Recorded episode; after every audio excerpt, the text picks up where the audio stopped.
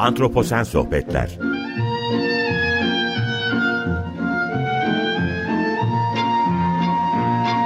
Hazırlayan ve sunan Utku Perktaş Herkese merhaba. Antroposen Sohbetler'in yeni bölümünde yine beraberiz. Bugün doğa koruma ve genetik bilimini konuşacağız. Ben yine kısa bir giriş yapmak istiyorum. Geçtiğimiz haftalardan e, e, incelediğimiz konularda böyle zincirleme devam ediyoruz. Birbirine ekleyerek. Yine hemen bir şeyin altını çizmek istiyorum. E, biyoçeşitliği yok ediyoruz. Krizin içerisindeyiz. Bu yok olmayı koruyabilmek için bugün genetik biliminden nasıl yararlanırız? Biraz bunun üzerinde duracağız. E, peki bu kendi yarattığımız bir yok oluş söz konusu, söz konusu ama e, canlıların yok olduğundan bahsediyoruz. Hiç kendimizi bu işin içinde bir yere koymuyoruz. Peki insan e, bu yok oluşta ne olacak? Yani bize ne olacak? Olasılıklardan biri bizim de sonunda ekolojik ortamı dönüştürmemiz nedeniyle yok olmamız. Bu düşüncenin altında yatan mantık da esasında şu, kendimizi evrimin kısıtlamalarından kurtarmış olsak da yine de dünyanın biyolojik ve jeokimyasal sistemlerine bağımlı kalmaya devam edeceğiz. Bu sistemlere de zarar vererek ne yapıyoruz zarar verirken? Tropik yağmur ormanlarını kesiyoruz, ormansızlaşma söz konusu, atmosferin kompozisyonunu değiştiriyoruz, okyanusları asitlendiriyoruz, kendi hayatta kalma olasılığımızı tehlikeye atıyoruz. Şimdi genel olarak hani geçmişe şöyle bir baktığımızda, jeolojik kayıtlara bir baktığımızda ortaya çıkan pek çok ders içerisinde insanı belki de en çok kendine getirecek olanı hayatta tıpkı yatırım ortamlarında olduğu gibi geç, geçmiş performansın gelecekte elde edilecek sonuçları garantilememiz. Dolayısıyla kitlesel bir yok oluş ne yapıyor? Zayıf olanı ortadan kaldırıyor, güçlü olanı da güçsüzleştiriyor. Örneğin geçmişe baktığımızda dev kabuklular yüz milyonlarca yıl bugün yaşadığımız gezegende yüzdüler, yaşadılar. Bunların ismi ammonitler. Sonra da yok oldular. Dinozorlar örneğin devasa canlılardı. Bir meteor çarptı, dünyanın atmosferi değişti, küresel ısınma, soğuma olayları arka arkaya geldi ve dinozorlar buna yak uyduramadı ve ortadan kalktılar. Aslında ortadan kalkmadılar ama kuşlar evrildi e, dinozorlardan sonra dışarıda uçuyorlar esasında ama o dev canlıları görmüyoruz. Yakın tarihli yok oluşlara bakacak olsak mesela dodo kuşu Mauritius adasında mutlu mesut yaşamına devam ederken insanın ortaya çıkmasıyla ortadan kalktı. Ee, yine birkaç yakın tarihli hatta birkaç yıl öncesine gidip yok oluşlara bakacak olsak Brezilya endemiklerinden bir tanesi e, Spix makavları bir papağan türü Cyanopsita spixi e, 2019 yılında artık yok olduğu IUCN tarafından ilan edildi ve 2016'da en son doğada gözlenmişti. Bugün e, hayvanat bahçelerinde 160 bireyinin olduğunu biliyoruz. E, yine bunun gibi diğer türler örneğin Galapagos'taki dev kaplumbağalardan bir tanesi 24 Haziran 2012'de e, önemli türlerden bir tanesi böyle ikonik türlerden bir tanesi e, doğadaki son bireyini kaybetti ve e, yok oluşlara yakın zamanlı yok oluşlara örnek olarak gösterebileceğimiz türlerden birisi.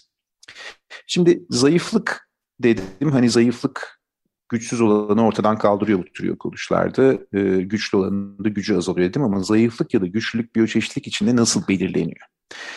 E, bu noktada genetik bilimini devreye gire, girerse e, biyoçeşitliğin en, en önemli basamağı olan genetik çeşitlilik kavramının bir altını çizmemiz gerekiyor. Aslında genetik çeşitlilik herhangi bir tür içinde ne kadar fazlaysa o tür aslında güçlü olarak tanımlanabilir.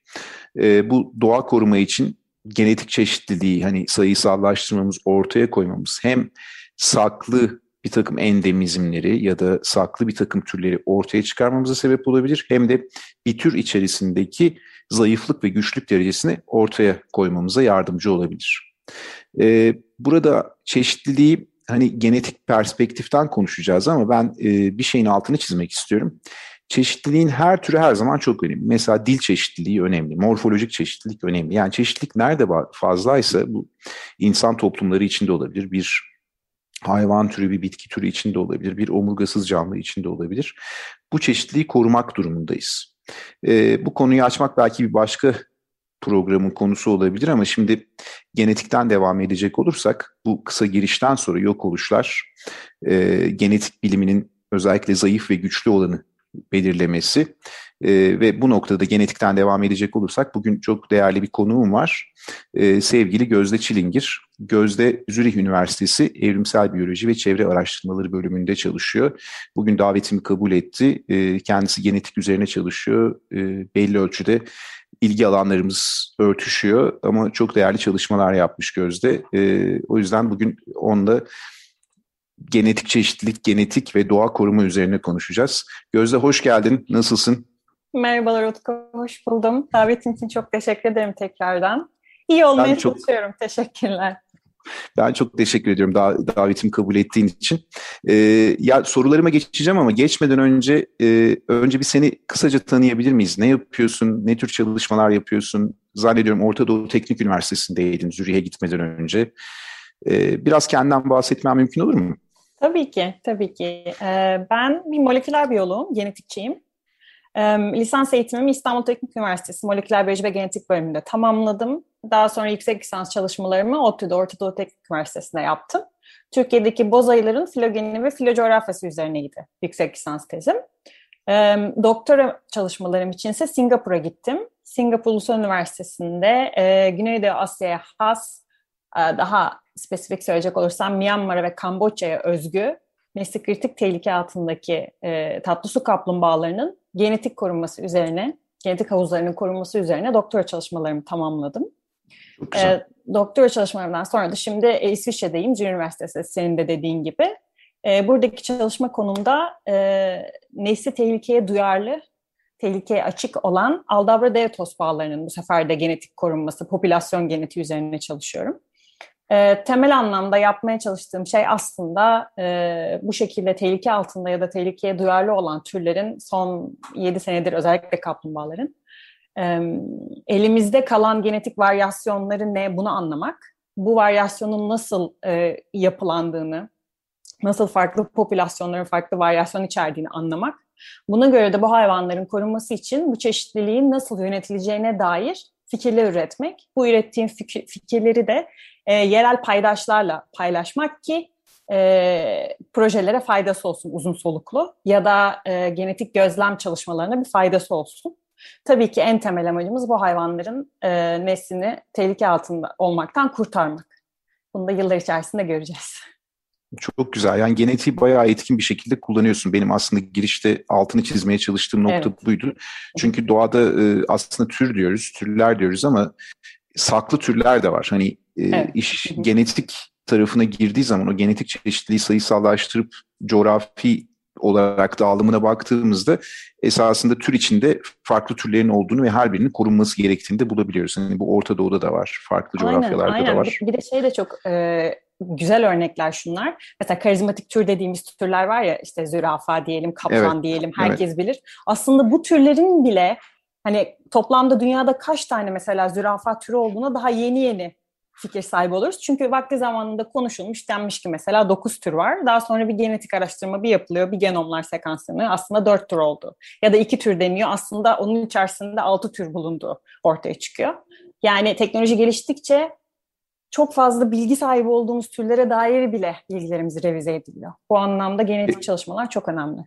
Kesinlikle bir dedektiflik hikayesine döndü esasında bu. Çünkü DNA'nın e, yani DNA'yı etkin bir şekilde kullandığımız sürece e, herhalde bu yeni nesil sekanslama teknolojilerinin de gelişmesiyle artık evet. e, coğrafyalar özellikle e, işte Afrika gibi, Orta Doğu gibi endemizmi yüksek görebileceğimiz yerler çok ilginç sonuçları ortaya koyuyor. Zürafalar da zannediyorum son yıllarda yayınlanan bir çalışma vardı ve onunla birkaç türe ayrıldı zürafalar. Aynı şey Afrika fili için de geçerli evet. bildiğim kadarıyla. Evet, Afrika fili için de geçerli. Ve bunlar karizmatik hayvanlar. Düşünün bir de unutulmuş evet, türleri. Kesinlikle. Şimdi bu noktada ilk sorumu e, sana yöneltmek istiyorum. Biyoçeşitlik krizi içerisindeyiz ve biyoçeşitlik krizi ve özellikle doğa koruma dediğimizde Genetiğin önemi nedir? Bu konuda ne düşünürsün Gözde? Yani yaptığın çalışmalar özelinde de. Şimdi aslında genetiğin önemi, genetik yaklaşımların önemi biyolojik çeşitliliğin tanımında yatıyor. Yani en genel tanımında, en genel kabul görmüş tanımında ki birden fazla tanım olabileceğini de, hem fikirizdir. Ama en Hı. genel tanımında biyolojik çeşitliliğin üç katmanı var diye kabul ediyoruz. En baştan, en tepeden başlayacak olsak mesela ekosistem çeşitliliği önemli. Bu ekosistem içerisindeki türlerin çeşitliliği önemli türlerin içerisindeki genetik çeşitlilik önemli. Bu üç farklı katman birbiriyle etkileşim içerisinde. Biri olmadan diğerini koruyamıyorsunuz yani. Dolayısıyla genetik çeşitliliği korumak, türleri korumak demek, türleri korumak, ekosistemleri korumak bunların hepsi birbiriyle ilintili. Peki genetik çeşitliliği e, nasıl e, tür koruma mesela ele alalım. Nasıl işimize yarar, nasıl biyolojik çeşitlilik korumamıza yarar tam olarak diye soracak olursanız da senin de giriz, e, girişte bahsettiğin gibi aslında genetik çeşitlilik dediğimiz şey milyonlarca yılın ev, yıllık evrimsel tarihin şu anda gözlemlediğimiz kısmı. Yani milyonlarca yıllık deneme yanılma e, çalışmalarının, doğanın deneme yanılma çalışmalarının bir sonucu şu anda bizim gözlemlediğimiz genetik çeşitlilik. Bizim yok etmediğimiz kadarı diyeyim. Ve bu çeşitlilik aslında değişen çevre koşullarına bir türün ya da bir popülasyonun adapte olma kapasitesini yansıtıyor. Ne kadar çeşitlilik varsa teorik olarak bir popülasyonu ele alacak olalım. O popülasyonun değişen çevre koşullarına teorik olarak daha kolay uyum sağlayabileceğini, senin de demin bahsettiğin tutunma olayını evet. hani görece daha başarılı olabileceğini, teorik olarak bunun bize e, garantisini sağlar diyelim. Dolayısıyla elimizdeki varyasyon, elimizdeki çeşitliliği anlamak ve bu çeşitliliği korumamız gerekiyor ki biz dünyanın çevre koşullarını da değiştiriyoruz. Biz değiştirmesek de değişiyor ama tabii ki daha uzun sürede değişiyor. Ve bu değişimi ayak uydurmak için bizim genetik çeşitliliğe ihtiyacımız var. O anlamda e, doğa koruma projeleri için genetik çeşitliliğin anlaşılması ve korunması çok büyük önem taşıyor. Ben bu noktada bir ekleme yapmak istiyorum. Çok güzel tarif ettin. Genetik çeşitlilik belli ölçüde hani bir sigorta gibi. Hani bir voltaj evet. artımı olur. E, her şeyi darma duman edebilir ama genetik çeşitlilik yüksekse sigorta atar. Hani e, ve e, yok olmayı belli ölçüde engelleyebiliriz. E, genetik çeşitliliği böyle canlılar için bir sigorta olarak da tanımlıyorum. Şimdi tüm canlılar için ortak kalıtım materyali DNA ve genetik çeşitliliği genellikle DNA üzerinden e, sayısallaştırıyoruz. Bu noktada hani ben biraz girişte bahsettim ama endemizmi ortaya çıkartmak için genetik çeşitliliğin önemli olduğunu düşünüyorum. Ee, yine bu konuda senin yaptığın çalışmalar yani Bozlayı çalışmasına geleceğim. Hı hı. Bu söyleşinin sonunda ama e, buna başka örnekler verebilir misin? Yani özellikle doğa koruma için bunun önemi ne olabilir? Yani genetik çeşitliliği nasıl ölçtüğümüzü anlatmamı mı hani öneriyorsun yoksa? E, Yok genetik evet. çeşitliliği yani aslında genetik çeşitliliği basitçe tanımladık. Ama bunun doğa koruma için öneminin ben genellikle lokal endemizm örüntülerini ortaya çıkarmak için e, olduğunu anladım, düşünüyorum ama anladım. bu konuda ne düşünüyorsun? Bu doğru, evet. E, yerele adapte olmuş ya da endemik türlerin ortaya çıkarılması konusunda genetik çeşitliği araştırmak önemli. Aynı zamanda popüler, nasıl desem, e, genetik çeşitlilik bu anlamda önemli ama genetik yaklaşımların doğa korumada kullanımı aslında çok daha geniş bir yelpazede ele alınabilir. Evet. Bahsettiğine artı olarak biraz bunlardan bahsetmek istiyorum. Yani evet. um, genetik yaklaşımları biz bu doğa koruma projelerinde nasıl kullanıyoruz diye. Birincisi evet, yine yine beraber bahsetmiştik. Ee, mesela unutulmuş türlerin açığa çıkarılması, sistematik, anlamak ne var elimizde, hangisi farklı tür, hangi türün hangi kısımları, hangi popülasyonları daha değişik varyasyonlar içeriyor, neyi korumalıyız, birim, koruma birimi olarak neyi ele almalıyız, bu var. Hı. Anlamlandırmak, sistematik, filogeni. Bir diğer yaklaşım tarzı da şu olabilir. Ee, hani filmlerde hep izleriz ya adli tıp e, vakaları vardır. İşte e, olmadık yerden işte DNA elde edilir. O DNA o oraya ne, nereden gelmiş? Bilim insanları bunu anlayabilir. O örneğin mesela bir e, yaprak örneği çıkmıştır kamyonetin arkasından. Bu yaprak örneği acaba ülkenin neresinden geldi buraya diye anlayabilirler. Aynı bu şekilde yaklaşarak buna benzer bir yaklaşımla daha doğrusu hangi popülasyon nasıl desem popülasyon aidiyetini anlayabiliriz. Bir türe dair kaç tane popülasyon var ve bu popülasyonlar birbiriyle ne kadar bağlantılı. Bu bağlantıyı yani... anlamamız e, önemli çünkü e, genetik sağ bir popülasyonun genetik sağlığının e, sürdürülebilir olması için farklı popülasyonlar arasında gen akışı olması lazım. Elbette popülasyon sınırlarını çizmek anlamında söylüyorsun evet. bunu ve bu evet, çok önemli. Aynen. Evet, evet. Aynen. E, bunu anlamak için kullanabiliriz. Ya da e, mesela bazı türler, bazı türleri çok rahat gözlemleyemiyoruz. Hani çıkayım ben bu türdeki bireylerin sayısını sayayım ve öğreneyim gibi olmayabiliyor. Gözlemleyemiyoruz ya da doğrudan yakalayamıyoruz. Bu gibi olaylarda da mesela e, mu- muhtemelen birazdan daha detaylı konuşacağız ama hayvanlara hiç dokunmadan örneğin onlardan DNA örneği alabiliyoruz. Bu DNA örneklerini kullanarak da aslında bir popülasyonun büyüklüğünü, o popülasyonun dinamiğini de anlayabiliyoruz. Bu da bizim için çok önemli. Çok önemli bir alet kutusu diyeyim evet. genetik yaklaşımlar evet, bu anlamda. O, buna geleceğiz. Bir çevresel evet. DNA'ya değinmek istiyorsun galiba. Evet aynen. Daha evet ona geleceğiz. Mesela küçülmüş popülasyonlardaki problemleri anlamak, onlara genetik yardımda bulunmak, nasıl bir müdahale elde edebileceğimize dair fikir sahibi olmak da yine genetik yaklaşımları kullanıyoruz ve bunun daha çok uç örnekleri de var. Örneğin sayıları çok çok azalmış hayvanların belki de yabanda soyu tükenmiş olan hayvanların klonlanması gibi uç örnekler ya da CRISPR-Cas gibi metotlarla soyu tükenmiş, tamamen tükenmiş hayvanların yeniden e, dünyaya getirilmesi gibi çok çok fantastik örnekler de var. Ama mevzu genetik yöntemler nasıl korumaya entegre ediliyor e, sorusuna geldiği zaman bu örnekleri de tabii es geçmemek lazım. Tamam, çok teşekkürler. Şimdi bu noktada hemen senin de e, cevaplarken esasında ikinci soru, yani ikinci sorumu cevaplarken söylediğin noktaya gelmek istiyorum. Örneğin kısa sürede küçülen popülasyonlar için genetik çeşitlilik hızlı bir şekilde mi azalır? Ve bu tür durumları aslında tetikleyen e, olaylar için iklim değişimini örnek olarak verebiliriz diye düşünüyorum. Sen ne düşünürsün, ne dersin? Evet bence de iklim krizini e, örnek olarak verebiliriz. E, sorunun birinci kısmı için kısa sürede küçülen popülasyonlar için genç çeşitlilik hızlı bir şekilde azalır. Evet böyle diyebiliriz. Özellikle mesela bir anda bir popülasyon yarı yarıya azaldı diyelim. Ve Hı. bunun üzerinden bir iki jenerasyon geçtikten sonra bu azalmanın etkilerini biz çok daha güçlü bir şekilde gözlemleyebiliyoruz. Çünkü sayılar çok azaldı. Şimdi ne diyorum ben? Çok soyut kalmasın bu. Farz evet. edelim elimizdeki popülasyon, yani elimizde 5 e, birey kaldı. Bu 5 bireyden tekrardan başka bireyler oluşacak.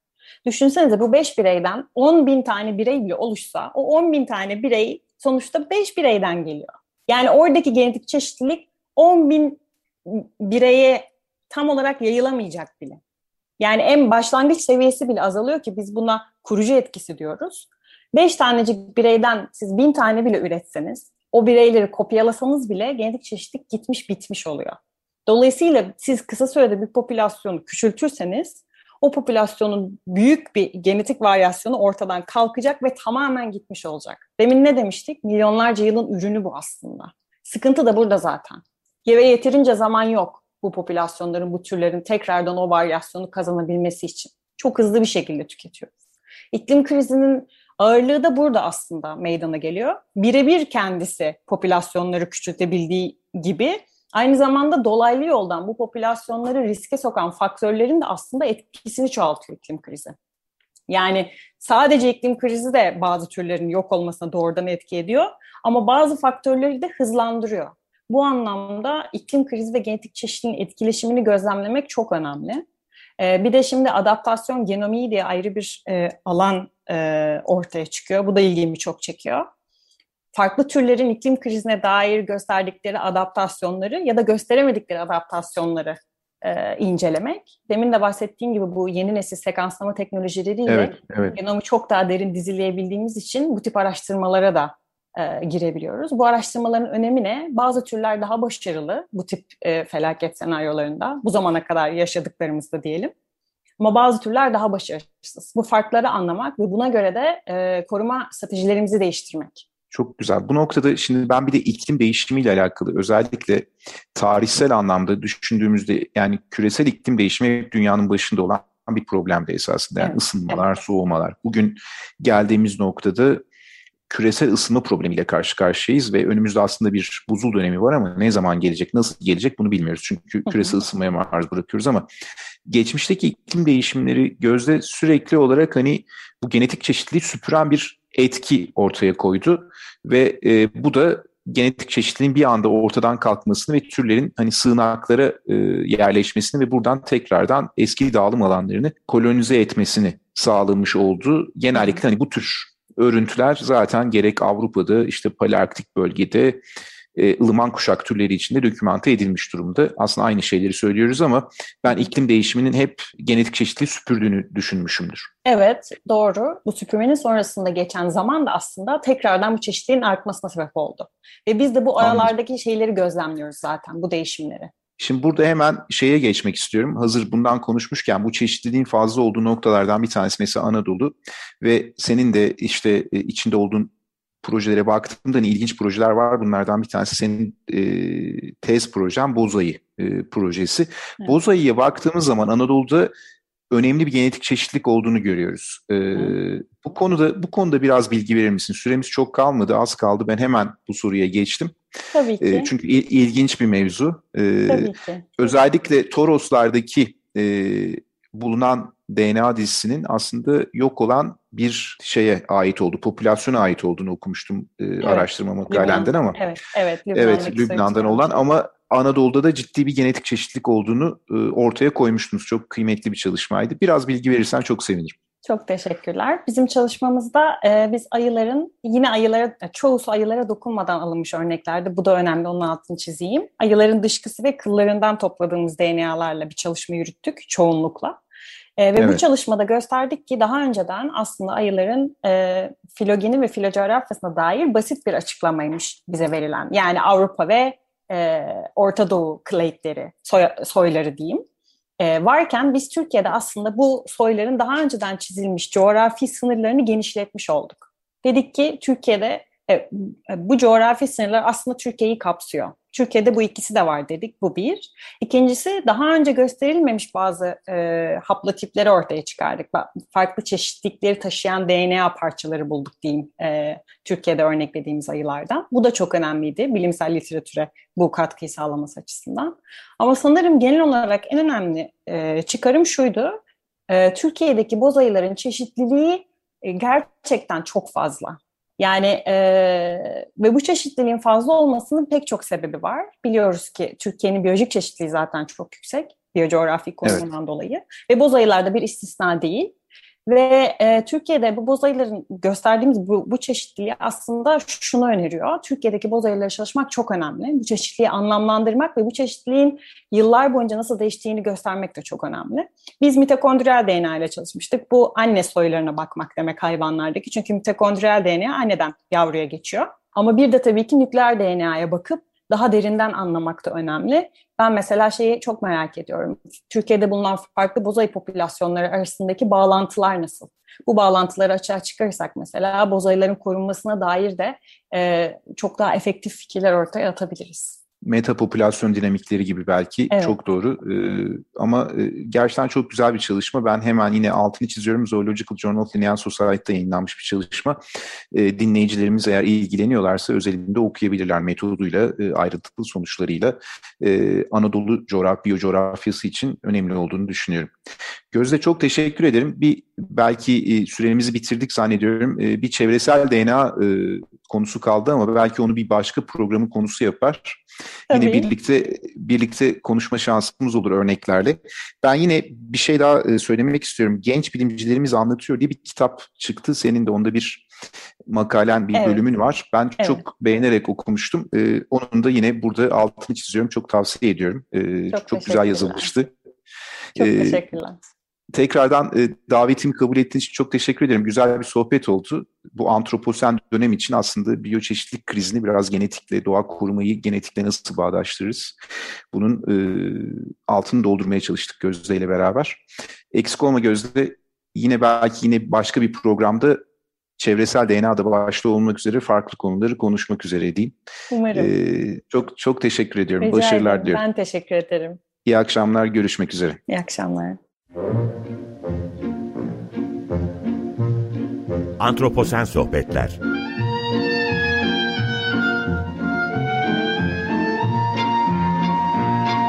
Hazırlayan ve sunan Utku Perktaş